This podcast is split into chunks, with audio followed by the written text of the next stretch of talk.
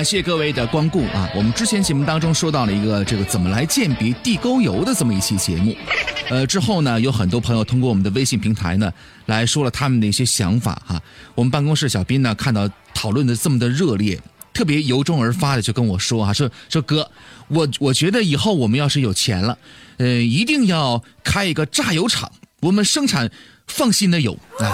我当时一合计，哎，这小斌。挺有抱负啊啊，挺有梦想的。后来小兵又说，然后呢，把这些特别好的油倒到地沟里边，让大家吃上放心的地沟油。朋友们，你们你们说我应该怎么回复他啊？我打他算过分不？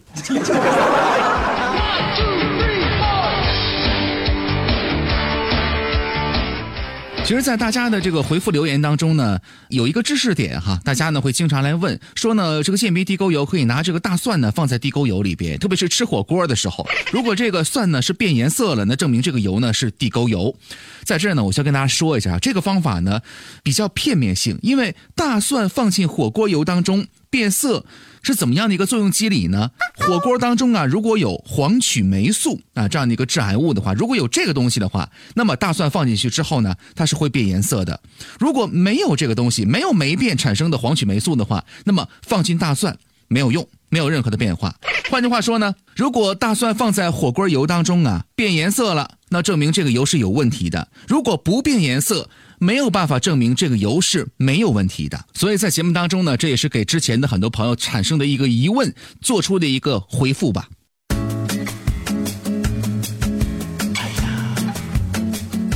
今天呢，我们的主题呢是说一说生活当中的垃圾食品啊，为什么会让很多人呢是欲罢不能呢？为什么很多人喜欢吃一些高脂肪、油炸、高糖分这样的一些垃圾食品呢？其实啊，这个跟我们人类的基因是有一定关系的。早在二零零五年，法国的科学家呢就公布了一项针对于舌头的这个研究的成果。他说呢，人类舌尖部位的味蕾当中呢，含有一种对于脂肪特别敏感的蛋白质，被命名为 CD 三六。那么这个蛋白质呢，特别擅长侦查食物当中的脂肪酸，并且呢，迅速把它在体内的囤积起来。除了这个因素之外呢，我想生活当中可能各位会发现啊，特别是女士啊，当你呢处在压力之下，心情不好的时候，特别容易想吃这个高脂肪、高糖类的一些食物。那么科学家呢也给出了一个明确的答复，说什么呢？吃垃圾食品呢的确有助于缓解压力啊，因为呢垃圾食品对大脑产生的化学作用呢，跟这个抗抑郁类的药物呢是比较类似的。澳大利亚的科学人员呢做了一个实验啊，将两组老鼠呢做了一个对比实验。将他们长期的跟鼠妈妈隔离，造成精神上的这个焦虑跟不安。一组老鼠呢，喂它们垃圾食品啊，什么高油的，呃，高这个甜度非常大的一些垃圾食品；另一组老鼠呢，让他们吃更健康的一些食品。让这两组老鼠呢，分别穿越迷宫进行压力的测试，结果就显示呢，进食垃圾食品的老鼠呢，比起那些吃健康食品的老鼠，明显不那么焦虑了。于是呢，科学家得出结论呢，垃圾食品帮助老鼠补补充了大脑当中缺少的压力激素受体，从而改变了他们的状态。所以这个故事告诉我们什么样的道理呢？各位，就就告诉我们说，你说你说老鼠招谁惹谁了啊？开个玩笑啊！其实呢，生活当中呢，关于压力被缓解，在营养学上，在这个生物学上是有解释的。当人体感受到压力的时候，身体内呢会分泌一种激素，叫什么呢？皮质醇。这个是我们经常说的啊。它的首要任务呢就是提高血糖的水平，给细胞供给能量。但是呢，也会使食欲增加，导致肥胖，还能增加饥饿感，导致人呢会更想吃高热量的一些食物。喂。今晚吃啥呀？不知道哎，你觉得嘞？那咱们去吃烤肉呗。烤肉啊，呃。美国的研究人员也做了一个实验啊，这个实验是针对于人的，不是针对于动物的。他是这么做的哈，在两组人的面前。每组人呢拿一组卡片，一组卡片呢是带有正面暗示的，比如说啊，你长得真帅啊，或者说呢，你的工资下个月涨多少多少钱，就比较正能量的一些文字。另一组呢上面写着负面的一些文字，特别负面，比如说你你长太丑了，你长太胖了，没人要你之类的这样的一些文字啊。同样在这两组人的面前呢摆着两碗食物，一碗呢是一般的食品。另一碗呢则是高热量的食品，比如说我们常说的什么汉堡啊，啊所谓那些垃圾食品、薯片等等啊。这个碗上呢还明显标注了热量是多少，结果就发现呢，看到负面描述的人呢，受到心理的影响，不但吃的量多了四成，还专门挑高热量的那碗来吃。研究人员得出结论说呀，实验证明吸引人猛吃的因素呢，不仅仅是食物的香味儿，而是热量。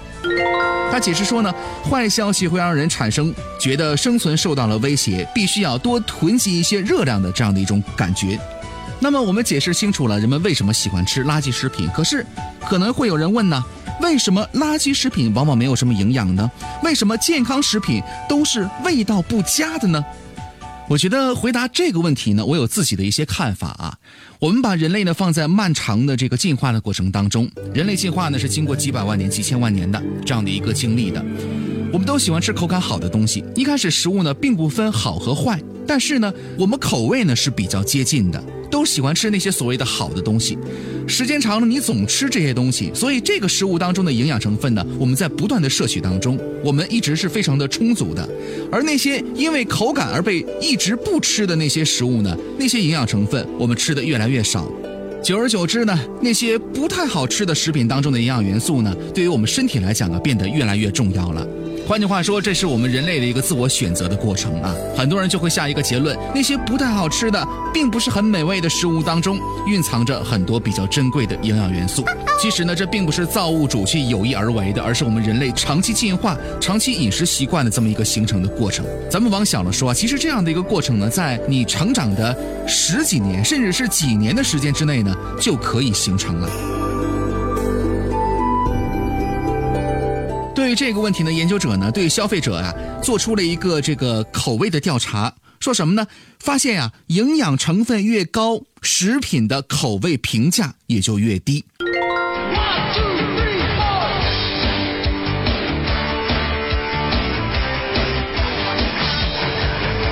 那么听了这期节目之后呢，你是不是对于自己喜欢吃垃圾食品有了一个充足的认识，甚至是有理由可以堂而皇之的去吃了呢？但是我们要说呀，吃什么东西都要有一个度啊，特别是对于垃圾食品，咱们拿油炸食品来举例啊。为什么要说呢？少吃油炸食品呢？因为油炸食品当中啊，还有很多很多的氧化物。那么这个氧化物呢，进入到我们的血管之后啊，你想它是游离状态嘛，对吧？我们的血管当中的吞噬细胞呢，会把它给包起来。多了之后，时间久了之后，会在血管壁当中呢形成粥样动脉硬化的斑块啊。时间长了，我想这个结果就不言而喻了。除此之外，油炸食品当中呢还含有大量的热量啊，吃多了甘油三酯会上升的。如果这个时候你的代谢又不是很好的话，那么就会形成心脑血管疾病的一个诱因了。说到这儿，可能很多人又要问了：我们的身体当中的氧化物，包括自由基呢，怎么来清除呢？其实啊，作为营养学来讲。非常的简单啊，大家呢保持一个运动的状态，调节内分泌，还有呢就是需要多吃一些绿叶蔬菜，新鲜的绿叶蔬菜呢是非常好的抗氧化物。节目进行到这儿，我突然间有个感悟啊，朋友们，你说你说听我们这期节目的朋友是不是大多数都是吃货呀？说你呢？你看谁呢？哎，说你呢？说到吃货呢，我们办公室小斌也是个吃货，一天到晚吧嘴儿不闲着，那体重长得飙升啊！吃货到什么程度呢？每次生病吃药的时候，都跟我们保国叔说说叔你你看你看你能不能给我开中药汤？我想喝中药汤，我我不我不吃西药。保国叔还合计，哎呀，这小斌可能是怕副作用啊，对吧？中药可能这个药性比较温和一点。小斌就又说了，说叔那西药就就一下就吃没了。你那中药汤，我我还能多喝两口呢。